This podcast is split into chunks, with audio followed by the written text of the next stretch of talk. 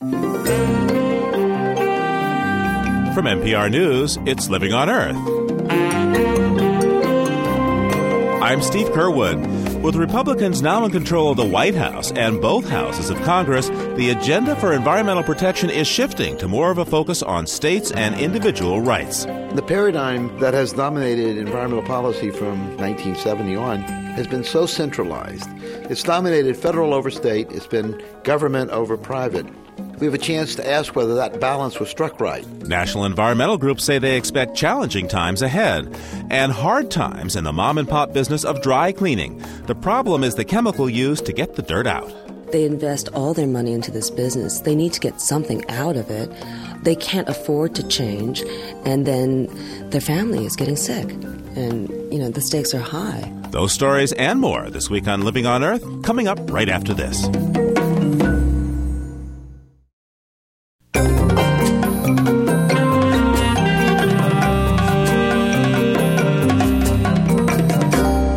Welcome to Living on Earth. I'm Steve Curwood.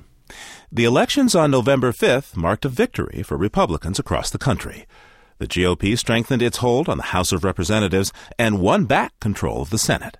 Republican leader Trent Lott addressed reporters the morning after. I was delighted to be in the office by 7 o'clock, talked to the president just after 7, and uh, he started off the conversation by saying, Majority Leader, where are you? Still at home? And I said, No, Mr. President, uh, I'm in my office. Let's go to work. I'm joined now by Living on Earth's Washington correspondent Anna Solomon Greenbaum. Anna, let's look ahead now to what the Republican takeover means for the environmental agenda in Congress. What do you see? Well, I think we're going to see some big differences in that environmental agenda. In the Senate, in particular, the change of power is going to mean that Republicans are defining what comes to the floor, which laws get created in the first place. The committees are all going to change hands. So, um, in energy, for instance, Pete Domenici of New Mexico is going to be the chair of that committee. He's generally he generally favors more production when it comes to oil and nuclear. Um, the Environment and Public Works Committee is going to Jim Inhofe of Oklahoma. He tends to be uh, opposed to many regulations and uh, and his score is zero with the League of Conservation voters, obviously not a favorite of the environmental community. Um, so, across the board, I think we're going to see a real change in approach to environmental issues.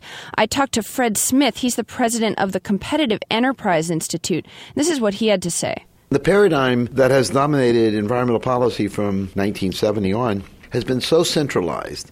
It's dominated federal over state, it's been government over private we have a chance to ask whether that balance was struck right. Steve, I think what Fred Smith is really getting at here is that he expects to see Republicans asking some fundamental questions about environmental laws, like the Clean Air Act, the Clean Water Act, uh, the National Environmental Policy Act. We've seen the administration asking those types of questions. Now we've got both houses in Congress in line, so we could now really start to see some movement. But I think we might see some surprises as well, Steve. The, the Republicans aren't all of one mind when it comes to the environment, obviously. Um, John McCain, for instance, is going to be chairing the Commerce Committee. He's been putting forth some pretty strong statements about climate policy and, and global warming over the past couple years. I wouldn't be surprised if we see some movement from him on that. Anna, you've been talking largely about the Senate's procedural agenda, which will clearly be in the hands of the Republicans. But what about when it comes down to really getting laws passed? When those bills hit the floor, how much power will the Republicans really have? I mean, they'll still only have a slim majority, nowhere close to the crucial 60 votes that are needed to break a filibuster. Well, that's true, Steve, and I think I think that you're going to see that the most controversial issues like drilling in ANWR are not going to pass. Um, but the Democrats can't filibuster everything; they're going to have to pick their battles. I think the real impact here is not going to be so much in what the GOP does as in what the Democrats can't do. They've been really playing defense, so to speak, over the last couple years against the House and the White House. Uh, Lieberman, Joe Lieberman, for instance, has been investigating Vice President Cheney on his energy task force. That's not going to go forward anymore. Uh, Jim Jeffords has been demanding that the administration show some analysis of the changes it wants to make to the Clean Air Act uh, to show what impact they're going to have on the environment we're not going to see Jim Inhofe making those kind of requests. So I think what what's really changing here is that the Democrats have been able to control the message that gets out to the media and the public somewhat. They've been able to portray the White House as anti-environment, and now they've really lost control over that message and over what issues are going to get debated. So that that's really where we could see most impact on the environmental agenda, I think. Anna, many of the tightest Senate races were the same races where the environment seemed to be a hot issue. I'm thinking of Colorado, New Hampshire, Minnesota. But in every one of those races, the candidate endorsed by the national environmental groups ended up losing. Tell me, how important do you think the environment is to voters? Well, I, I, don't know how much I'd read into that, Steve. I think voters were, were really focused on some bigger picture issues um, in this election cycle. We're already in one war um, where there's a prospect of another one in Iraq. I, I asked Deb Callahan this question. She's the president of the League of Conservation Voters. This is what she said. The big lesson that we have to learn is there were forces in play among the electorate that were really much bigger than environmentalists could control it's clear that the president and his agenda was foremost in voters' minds. There's a lot going on in this country right now. Uh, Steve, another way to look at this is that voters did put a lot of emphasis on the environment, but they simply believed the Republican candidates when they said they were pro environment. They were playing the environment just as hard as the Democrats in a lot of those states that you mentioned.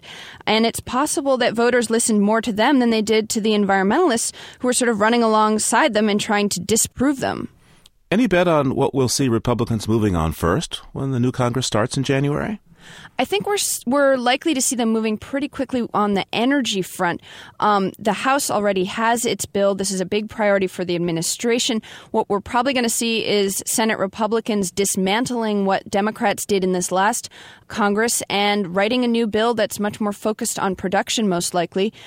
I think we'll see some some bills come forward with regard to the to public lands issues. There was wildfire legislation brought forward this fall in the Senate that didn't move anywhere. That that may move more quickly now. Um, we might also see some action on the National Environmental Policy Act. This is the act, one of the cornerstone environmental laws that requires impact statements and assessments on activities that could harm the environment. And the administration has been moving on several fronts to sort of tweak that. And there's interest in Congress to do that as well. So now they might really have the momentum to get some of that some of that going in terms of NEPA. Anna Solomon Greenbaum is Living on Earth Washington correspondent. Thanks, Anna. You're welcome, Steve.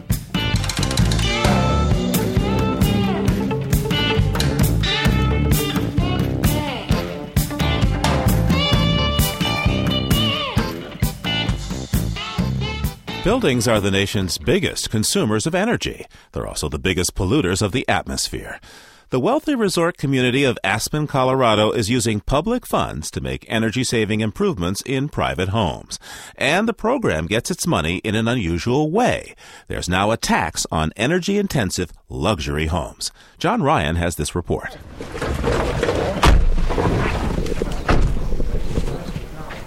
High on a hillside outside Aspen, Robert Trown steps out of his SUV and onto the driveway of a $15 million vacation home that his architecture firm built last year. Basically, we have a cobblestone inset within a colored exposed aggregate pattern. In the center, an antique wellhead uh, that we brought from France and uh, just set up for decorative pots and flowers. Pipes beneath the driveway heat the surface enough to melt snow away during cold Rocky Mountain winters. If you live in an area like this that gets the volume of snow we do, it's the ultimate luxury, really, to not have to deal with it. Features like snow melting driveways and outdoor swimming pools heated year round prompted the city of Aspen and Pitkin County to revise their shared building code. The code was already tough on energy use inside new homes, requiring things like super insulated walls and windows but the unregulated outdoor heating could end up tripling luxury homes' already steep wintertime energy use. To run this motor court and their spa and a house like this during the high season, they probably spend five or six thousand dollars a month in gas bills. With the revised code, owners of new homes who want to install these outdoor luxuries now have a choice. They can add renewable energy features like solar panels to their homes, or they can pay a hefty fee to REMP, the Renewable Energy Mitigation Program. The fee is based on how much carbon dioxide that excess energy use will generate over 20 years, up to a maximum of $100,000 per house. It works out to $340 per ton of carbon dioxide, the world's stiffest tax on carbon emissions. This is one example of what we hope to build here in the valley is a set of decentralized distributed small power plants. Randy Udall stands beside Rudai Creek, a rushing mountain stream 40 miles from Aspen. His nonprofit group, the Community Office for Resource Efficiency, helps the county government administer REMP grants to projects including the small hydropower plant that two homeowners built on this creek. But why would Aspen, the winter playground of the jet set, pay attention to energy issues? We're quite concerned now in our valley about the rapid increase in global climate changes. We've just had the warmest winter in 120 years, and our economy is based on skiing. And what we see happening is our ski season being shortened on each side now because of climate change. Udall believes that energy codes nationwide will eventually come to resemble Aspen's and require buildings not only to conserve energy, but produce it as well. Buildings are going to have to be something other than parasites on the landscape. They're going to have to do something useful produce hot water, produce electricity, harvest rainwater. They can't be on intensive care for the next century. In its first two years, REMP has funded $600,000 in energy saving projects, including solar hot water systems at a low income housing complex, rebates on energy saving washing machines, and the City of Aspen's car sharing program. Its biggest grant is helping build Aspen's brand new recreation center. At the construction site, City Building Department Chief Stephen Kanipe points out the rec center's unusual design challenges. The building shares a uh, pool and then um, the other half of the building is an NHL sized ice hockey rink. Heating and cooling a single building to polar opposite temperatures would normally guzzle energy, but this rec center is on the cutting edge of energy efficiency. Thanks to grants from REMP, the building includes features like super efficient boilers to heat its air and a state of the art natural gas microturbine to generate its electricity. In fact, about 75% of the amount of energy that goes into the turbine to produce electricity produces heat, and we don't look at that as a waste product the way uh, larger power plants do. But we take the 75% heat and use it to produce the domestic hot water for the showers, and most importantly, for the pool features. Kanipe says he initially had misgivings about this program that lets the biggest polluters pay other people to pollute less but REMP's environmental benefits have erased his earlier doubts. The advantages of this program outweigh the social stigma of someone with a lot of money can buy their way out because basically it does the entire world good. We are able to quantify the number of tons of carbon dioxide that we keep out of the atmosphere every year as a direct result of this program, and I, I believe in that. REMP has generated few complaints, partly because the houses it covers are mostly vacation homes, so their owners can't vote locally. It also seems that $50,000 fees barely register on the radar screens of those who can afford to heat their driveways. Architect Olivia Emery designs multi million dollar houses in the Aspen area. She says many of her clients have simply never thought about their energy use. I've had clients who are mystified by why we have an energy code to begin with, and I think the real question is is there a limit to how much you're entitled to consume in energy terms. It's a question that big energy consumers, whether homeowners or the United States as a whole, will face more as the world struggles to address global warming. For Living on Earth, I'm John Ryan in Aspen, Colorado.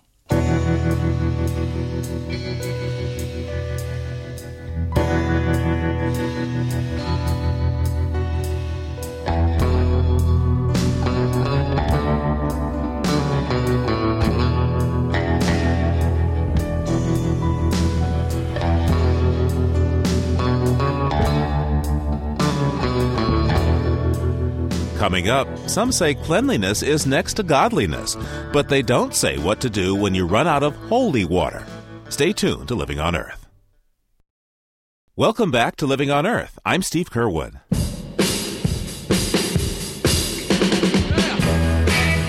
On November 9th, 1965, the Rolling Stones were at the top of the charts, and more electricity was needed to meet the peak demands of evening rush hour in Toronto. So engineers responded by routing extra power through a relay switch that was improperly set. The switch failed and touched off a cascade of overloads along the newly established North American power grid. Electricity could travel thousands of miles, but outages could also travel and magnify over those distances. Within minutes, 30 million people across eastern North America were in darkness.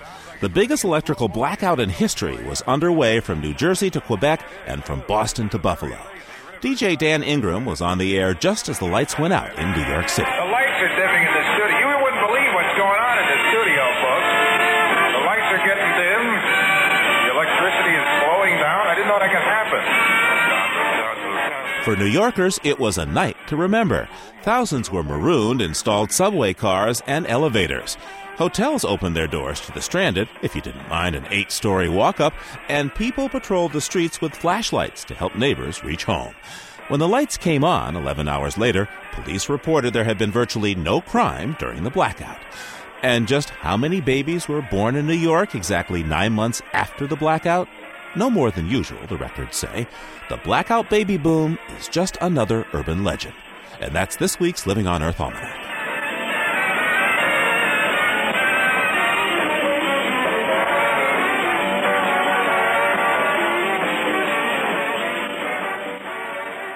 There are in the United States about 35,000 dry cleaners. Most are run by families. Many of those families are first generation Americans, and most of them spend tens of thousands of dollars to buy a machine that washes clothes using a chlorinated solvent instead of water. That solvent, perchloroethylene or PERC, turns out to be dangerous to human health. You don't want to breathe it and you don't want to drink it. Concerns about contamination of groundwater have regulators in Southern California pushing for a phase out of PERC. But as Living on Earth's Ingrid Lobet reports, some of the dry cleaners say PERC is not easy to give up, even if it is harmful. It's hard to imagine an industry that relies more on a single chemical than dry cleaning. So when Southern California air officials said they might phase out perchloroethylene, more than 500 owners, many of them Korean, left their shops for the day and packed a public hearing. It's not fair! It's not fair! It's not fair! It's not fair! The business owners rebuked air officials, saying they understated the costs of changing equipment and overstated the risks of PERC. Charles Kim of the Korean American Coalition likened the campaign against PERC to the way Korean businesses suffered during the Los Angeles riots a decade ago. Ten years after, Korean dry cleaners are here today, and I'm feeling that we're being victimized again. We're becoming the killers and polluters, and then uh, you know, we're the cause of the problem. All of these bad airs, water that we drink and, you know, breathe. Of course, who doesn't want to breathe clean air and also drink clean water? We all do. Dry cleaners say they've clamped down dramatically on PERC vapors, and regulators agree. But officials say their surveys show half of what is loaded into machines is still ending up in surrounding neighborhoods. UCLA's Dr. John Froines has studied perchloroethylene for more than a decade. He testified at the hearing. And I can say unequivocally that the evidence of the toxicity of perchloroethylene has increased in the past 10 years. Back then, he said, PERC was associated with cancers of the esophagus and cervix. New findings have indicated ovarian cancer in women, bladder cancer, and other cancers of the female organs. The manufacturers of PERC, including Dow Chemical, say the risk is far lower than regulators claim. The EPA lists PERC as a possible or probable carcinogen. Dry clean owners insist it's too costly to replace PERC machines with cleaner alternatives. But privately, away from the glare, PERC is a more personal story, woven into the lives of dry cleaning families. And some shop owners, like this one on the outskirts of LA, will tell you PERC is making them sick.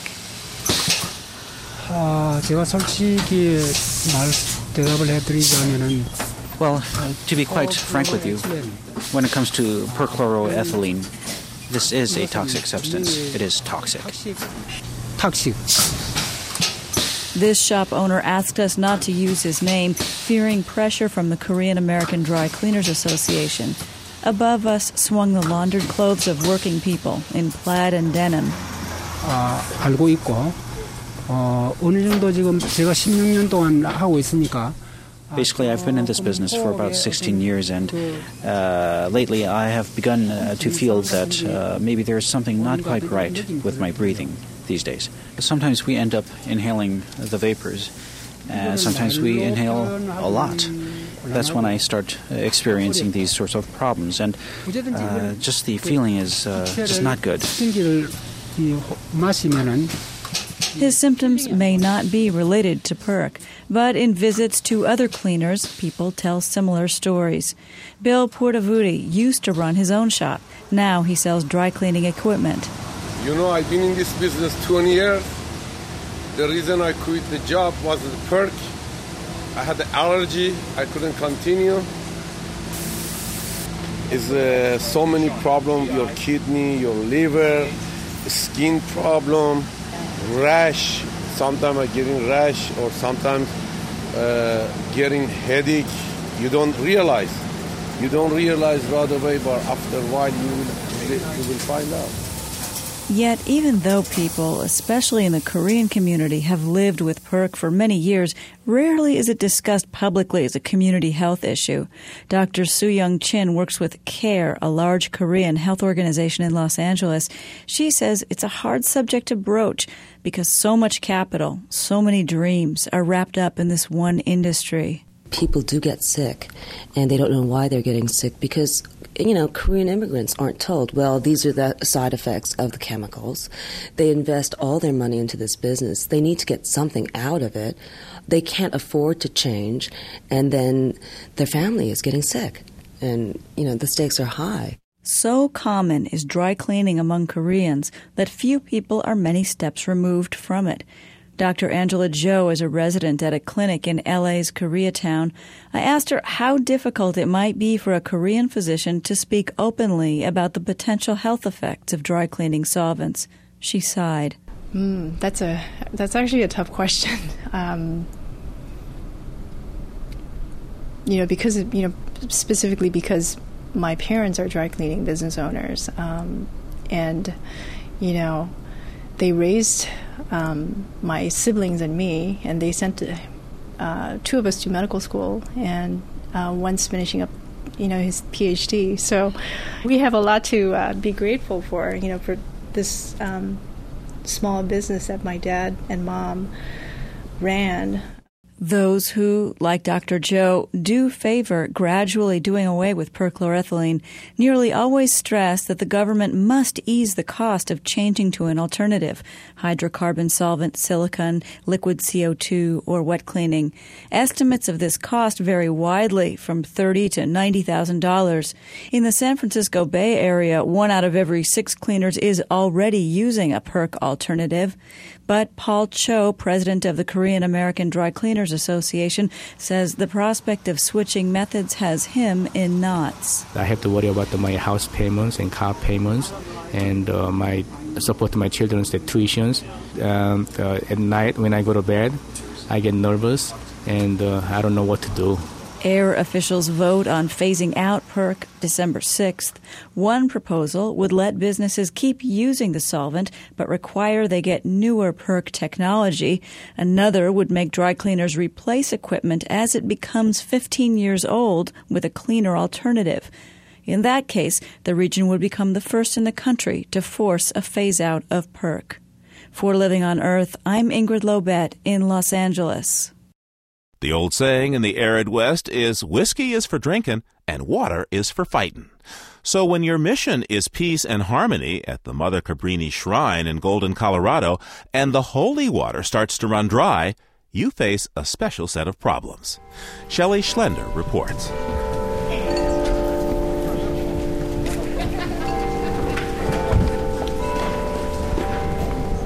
On a beautiful Sunday morning, thousands of pilgrims drive up the buff colored foothills near the city of Golden to visit Mother Cabrini's shrine. Watch, Mommy. Wait!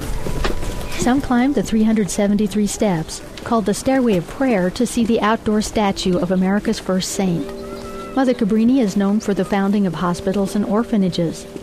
In fact, this site was originally a summer camp for orphans, although now it's used primarily as a shrine popular with hundreds of the faithful who flock to the Sunday service.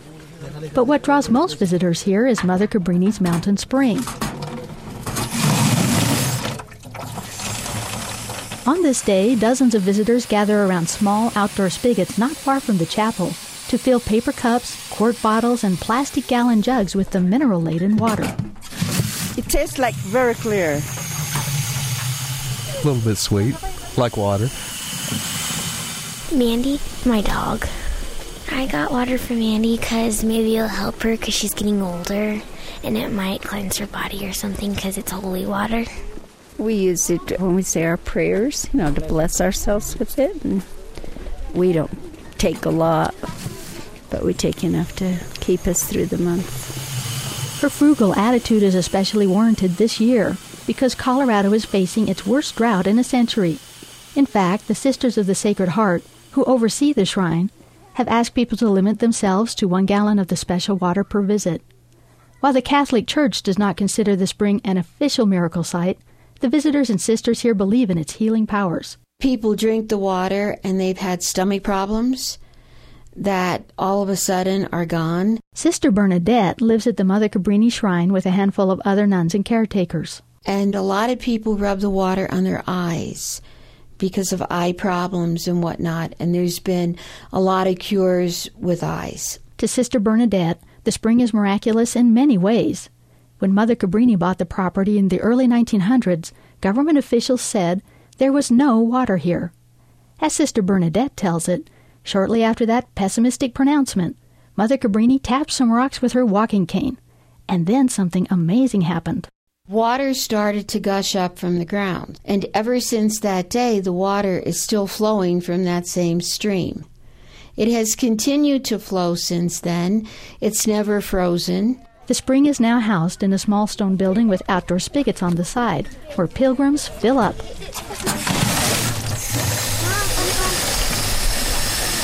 For 90 years, it has supplied enough water for those who live at the shrine, as well as for all its visitors. At least it used to. Colorado's severe drought has reduced the spring's water flow by 40%, and some say housing development in the mountains may also be drawing down the water. So Sister Bernadette says the nuns are careful about their personal water use. We've joked about doing showers the Navy way, which is just to wet, turn off the water, put soap on, and then put the, the water on. But uh, we are careful with all bathing and showers and when people come up for weekend retreats, the sisters now send the extra towels and linens to a laundry down in Golden, and the gardens on the grounds here have not been watered at all this past summer. The nuns have even resorted to hauling in porta potties to replace the flush toilet bathrooms. While a stop over here is not quite as pretty or convenient as it used to be, most visitors say the changes are worth it. That's right. you can't waste a miracle. so you got to conserve it too, you know. It's like everything else. I hope that people do not waste this water because it is precious, very precious, I think, you know.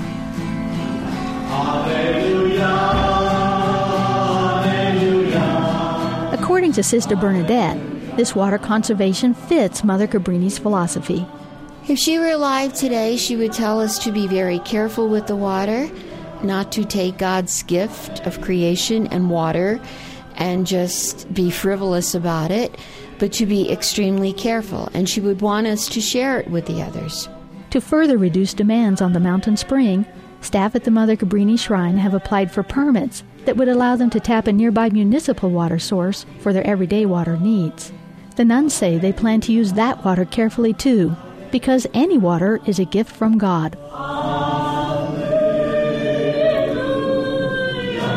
For Living on Earth, I'm Shelley Schlender in Golden, Colorado and you're listening to NPR's Living on Earth. The other day, I noticed that I was walking down to the barn again. It sounds like a strange thing to notice because some days I walk down to the barn a dozen times without noticing it. Commentator Verlin Klinkenborg. My mind is on the tape measure I left on the workbench or the pile of logs cluttering up one side of the barnyard. Sometimes I get down to the barn and can't remember why I came. But there are so many things I could have walked down to the barn for that I'm sure to find something I need or need to do. All the tools live there, as well as most of the things, like lumber and machines, that require tools sooner or later. I often wonder what it would be like to live your life in just one place.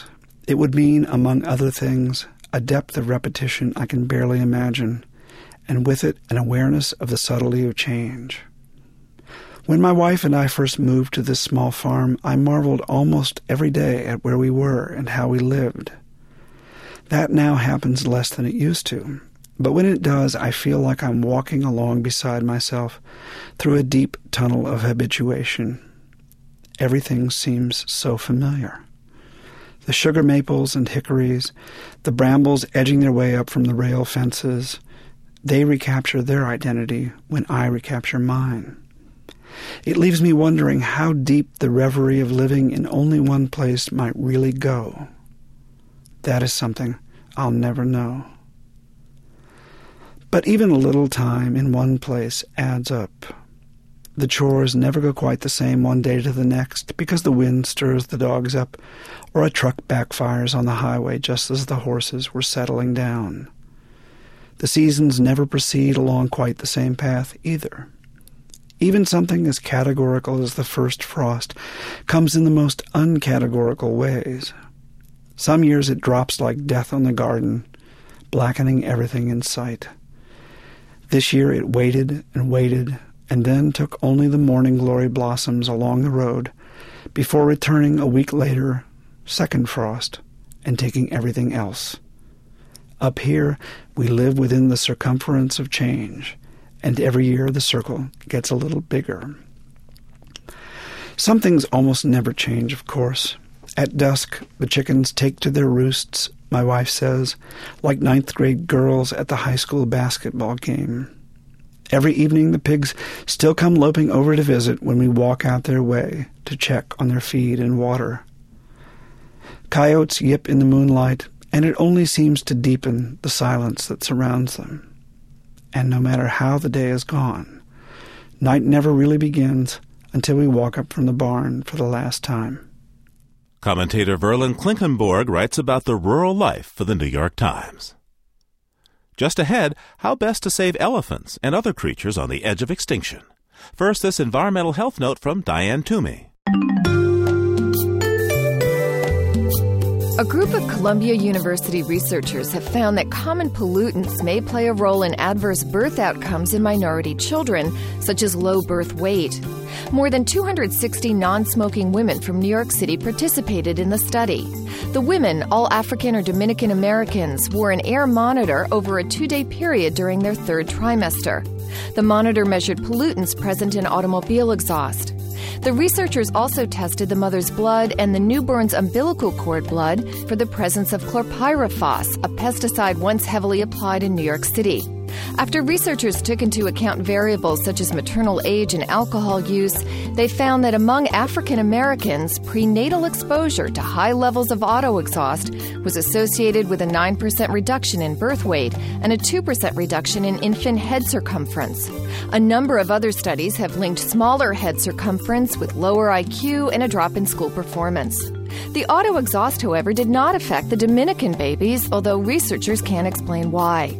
Both groups showed reduced birth weight and length due to their exposure to the pesticide chlorpyrifos. That's this week's Health Note. I'm Diane Toomey. And you're listening to Living on Earth. Coming up, Guy Talk in the songs of humpback whales. First, this note from our webmaster. From Auckland to Zanzibar, there are animals that have gone extinct, in some cases leaving only the slimmest traces of their existence. Author Tim Flannery searched the globe to tell their stories.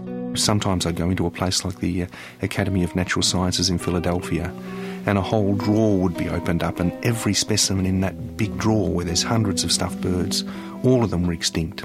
Starting Monday, November 11th, visit the Living on Earth website to learn the fate of these animals, including the story of Stephens Island wren and Tibbles the cat. In 1894, the New Zealand government built a lighthouse there, and the lonely lighthouse keeper decided that he must have a cat for company.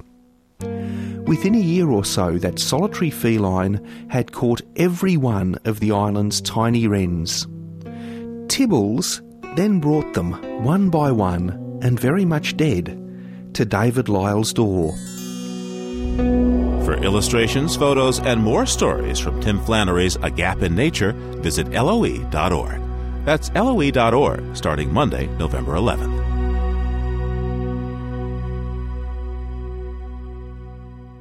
Elephants, whales, and mahogany.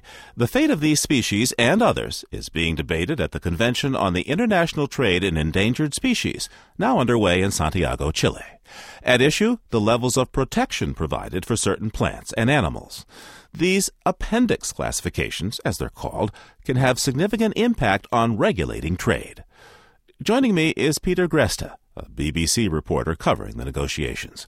He says the hottest topic is a proposal for a one time sale of ivory stockpiles, followed by a limited quota on ivory sales each year. There are those that are saying that um, ivory should be allowed to be traded if there are sustainable populations. And, and there are a number of southern African states, um, South Africa, Zimbabwe, Mozambique, and um, Namibia, for example, who are all saying that they have sustainable populations, they have the stockpiles of ivory, and they need the cash, and there's no no reason why they shouldn't be allowed to profit from those stockpiles of ivory and, and plough those profits back into their resources. But there are others that are saying that the populations might be sustainable in those southern African states, but they're certainly not sustainable in other parts of, of Africa and certainly not in, in Asia. The fear is that if you open up the ivory trade, you create a market, you create a demand, an unsustainable demand that will be met ultimately by, by uncontrolled poaching. I want to ask you about whales. The Japanese want to allow limited trade in two species of whales. What's been the response to that uh, request so far? Rather mixed response. There are a number of states, again, who are saying, who are talk, talking very, very strongly about sustainable use, who are saying that if we have a resource and we have the numbers and we have the controls, there is no reason why we shouldn't be exploiting that, those resources. Um, the Japanese have, have been arguing very, very strongly for that, and they've been saying that the whale stocks, the minke whale in particular, are now at around a million, an, a million animals. There are minke, a million minke whales according to their numbers just the numbers, though, are being hotly disputed. There are plenty of people who are, plenty of environmentalists in particular, who are saying that those figures are grossly inflated. They're also saying, the environmentalists in a number of countries still opposed to whaling are also saying that the controls are simply not in place. Now, the Convention on the International Trade in Endangered Species, uh, CITES, has not yet gotten seriously involved in commercial species, uh, except, I guess, this year. Uh, I see that there's uh, questions being raised about mahogany and the Patagonian toothfish, which uh, appears on tables in the United States as the Chilean sea bass. They're both up for increased protection. What argument is there for greater protection of these species? The people who are supporting the application say that there is uncontrolled poaching in a lot of cases, illegal fishing, and that in order to protect these species, in order to stop them slipping from into the endangered lists, there needs to be an adequately, a well enforceable permit system to regulate and control the trade in these species. And that's why they're arguing very strongly to put both mahogany and the Patagonian toothfish onto Appendix 2. Who objects to this and why? Well, the Chileans are, aren't particularly impressed with it. Um, Japanese aren't, and an awful lot of other other fishing uh, major fishing nations are particularly concerned about it because they all have big industrial fisheries of their own, um, who are all putting a lot of pressure on, on other species. The North Sea cod, for example, or the yellowfin tuna. And they all have very strong domestic lobbies who are arguing against regulation. There are a couple of reasons. One of them is the implication that by listing something in the CITES Appendix 2, you are labeling it as endangered, and therefore members of the public would feel particularly uncomfortable about eating, about having a, a fish that, that's considered endangered on their dinner plates. There is also, I think, the principle of sovereignty here. A lot of those fishing industries say that we can adequately control our own fishing industries. We don't need an international body like CITES to tell us what to do. Most of these decisions won't be made until uh, November 15th. But what are you what are you hearing about how things might come out? There are a whole range of issues. Obviously, there's almost 60 proposals on the table at the moment there is an awful lot of horse trading which could skew a lot of these debates and, and a lot of these um, these proposals, the voting on these proposals. Just how much of an influence that has on the final outcome is difficult to say, but my instincts are, for example, that whaling will not go through. I suspect that mahogany might uh, make it onto the CITES 2 listing. I'm not so convinced about the um, Patagonian toothfish because I think there are an awful lot of a lot of other political interests that might skew that particular vote. On Ivory, too close to call, I'm afraid. I think it's one of those things that we'll simply have to wait and see. Peter Greste is a reporter with the BBC, speaking to us from Santiago, Chile, during the meeting of the Convention of the International Trade in Endangered Species. Thanks so much. And a pleasure. Each fall, thousands of North Pacific humpback whales migrate from their summer feeding grounds off Alaska to winter near Hawaii. The Hawaiian Islands Humpback Whale National Marine Sanctuary is the only place where humpbacks reproduce in the United States. The sanctuary covers 1,400 square miles of ocean, and scientists come here to do research. One of them is Jim Darling, who studies the humpback whale songs. Heidi Chang has this profile. It's early on a sunny and warm Hawaiian morning. Zoologist Jim Darling is at the helm of his research boat as he takes off from Lahaina Harbor. He's on a personal quest. We're going to go out and find some whales. Okay, here we go. As Darling heads out to sea, the historic whaling town of Lahaina, Maui fades away in the distance. The town is a magnet for tourists during the peak of the whale mating season. Since 1997, these waters have been designated as the Hawaiian Islands Humpback Whale National Marine Sanctuary. It's here the whales come to breed, calve, and nurse their young. There's no question that this is a special place. I mean, I, I, don't think anybody who's been here, certainly anybody who's been out in the water, would deny that this is one of the really special places in the world regarding whales. The goal of the sanctuary is to help in the recovery of humpback whales that were once nearly hunted to extinction by the early 20th century. International laws now prohibit the hunting of humpbacks and in the 1970s, the humpback whale was listed under the Endangered Species Act. Currently, scientists estimate there are 8,000 humpbacks in the North Pacific. Nearly two thirds of that population migrate to Hawaii. The rest breed in Japan or Mexico. Recent studies show the humpback population in Hawaii has been increasing annually by 7%. Almost certainly, the conditions in Hawaii, the warm waters, clear waters, shallow banks, are, are conditions which are beneficial to the reproductive success of these whales. Jim Darling has been coming here for the past five years from Vancouver, Canada. He's leading a study of humpback whale song for Whale Trust a nonprofit research and education organization he co founded on Maui. And there's plenty of action to observe. On this morning, it's not long before a huge whale breaches nearby. It's twice the size of the 20 foot long research boat. Soon, Darling spots another whale in the distance and moves in closer to it. Darling quickly tosses a hydrophone, an underwater microphone, into the water and begins recording the whale's haunting song.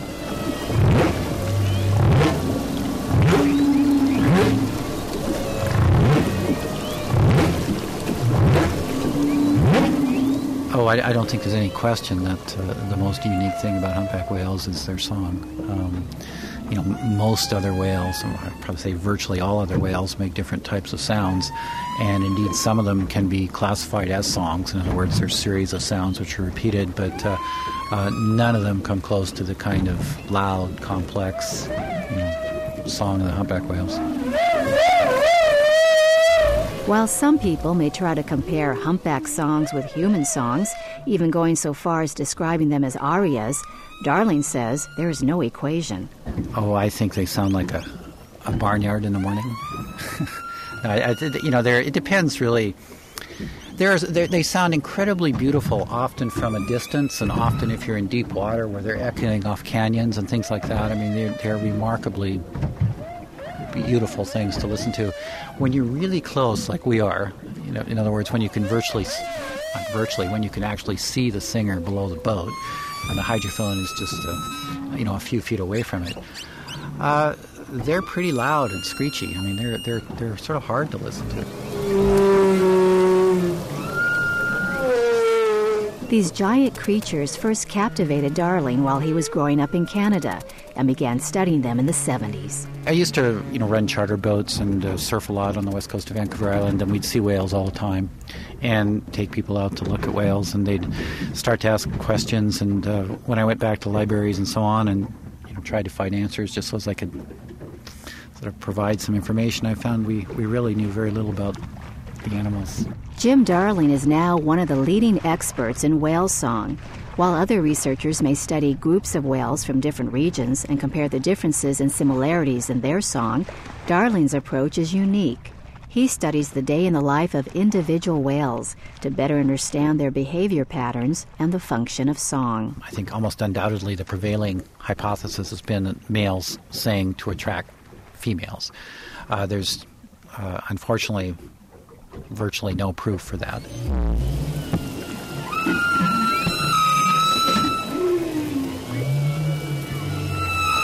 Darling was one of the first scientists to discover that only males sing, apparently as part of their mating strategy.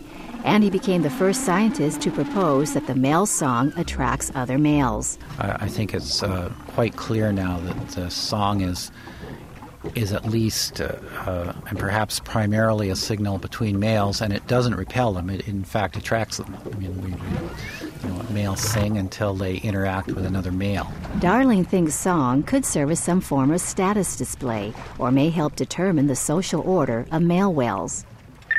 Hello? On this journey, as Darling follows a singing whale, he's assisted by National Geographic whale photographer Flip Nicklin, who's on another research boat nearby. Hello? Uh, yeah, are you still with that singer? Uh, yeah, we're still live with him. Okay, well, maybe we'll just sort of slowly drift down that way and uh, take a look at it. Thanks. The boats stay in touch by two way radio and keep track of what happens when a singing whale is joined by another whale. Each boat is prepared to follow a different whale once the whales split apart and head in different directions. A typical whale stays underwater about 10 to 15 minutes before surfacing to breathe, and its song can last anywhere from 5 to 25 minutes. But this particular singing whale turns out to be unpredictable. As it begins interacting with another whale, it becomes even more challenging to follow by boat. Both whales are moving fast, traveling together at about 5 miles an hour. As their shiny black dorsal fins roll in and out of the waves, they blow as they surface for air. In the end, Darling loses track of the initial singer as both whales go their separate ways. So, calling it a day, he pulls into shore before sunset. Back on land, Darling listens to the day's recordings. Okay, so what you heard here was the, the first theme, or, or, or often it's the first theme after the whale uh, dives, um, and that woo woo woo woo uh, is really what we're calling the first theme. And then that shifts into the second theme, which is sort of a long, drawn out screech. Scientists don't know why the composition of whale song evolves from season to season. They found a song can change completely over four to five years. On this journey, Darling hears what he believes are some new sounds. This is a bit of a, a new set here, and uh, um, it may be something which is going to uh, become more common over the next few years, but we'll just have to wait and see. Do you have any idea what he's trying to communicate? None, not at all. Well, at least not yet. Jim Darling will spend the rest of the year analyzing his latest observations about humpback whale behavior and their haunting songs. For Living on Earth, I'm Heidi Chang in Lahaina, Maui.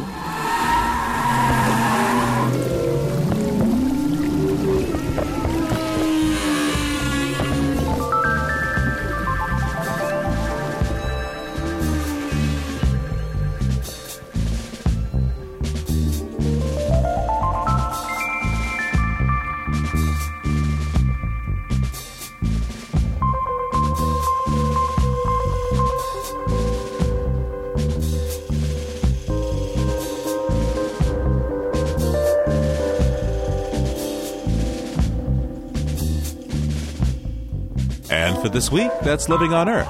Next week, a journey down two rivers. In the southeast, the Chattahoochee and the Apalachicola rivers form an intricate ecosystem and sustain a unique culture. In Georgia, people rely on the river for drinking water. In Florida, folks fish its waters. And in both places, pressures on the rivers are threatening their future. There's rivers everywhere, but you ain't got the river swamp everywhere. And it's just a wonderland. And uh, I spent a lot of time in it and learned a lot of things. And it didn't take long to see the changes going on and what was being done, you know. Rolling on the Rivers next time on Living on Earth.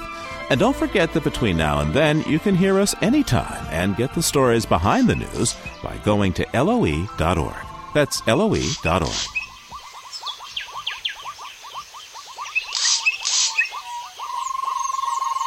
Before we go, an audio adventure to the wooded swamps of northern Venezuela. Recordist Jean Roché presents the Wonder Frogs.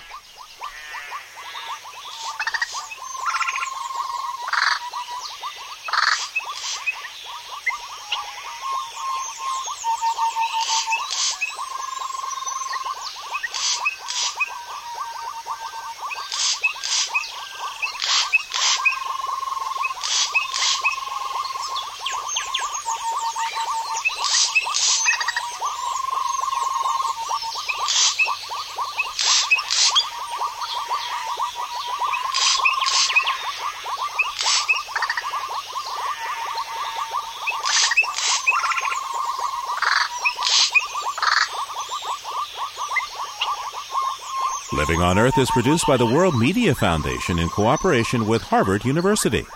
You can find us at www.loe.org. Our staff includes Cynthia Graber, Maggie Villiger, and Jennifer Chu, along with Al Avery, Susan Shepard, Jessica Penny, and Carly Ferguson. Special thanks to Ernie Silver. We had help this week from James Curwood, Andrew Strickler, and Nicole Giese. Allison Dean composed our themes. Environmental sound art courtesy of EarthEar. Our technical director is Chris Engles. Ingrid Lobet heads our Western Bureau. Diane Toomey is our science editor. Eileen Bolinsky is our senior editor.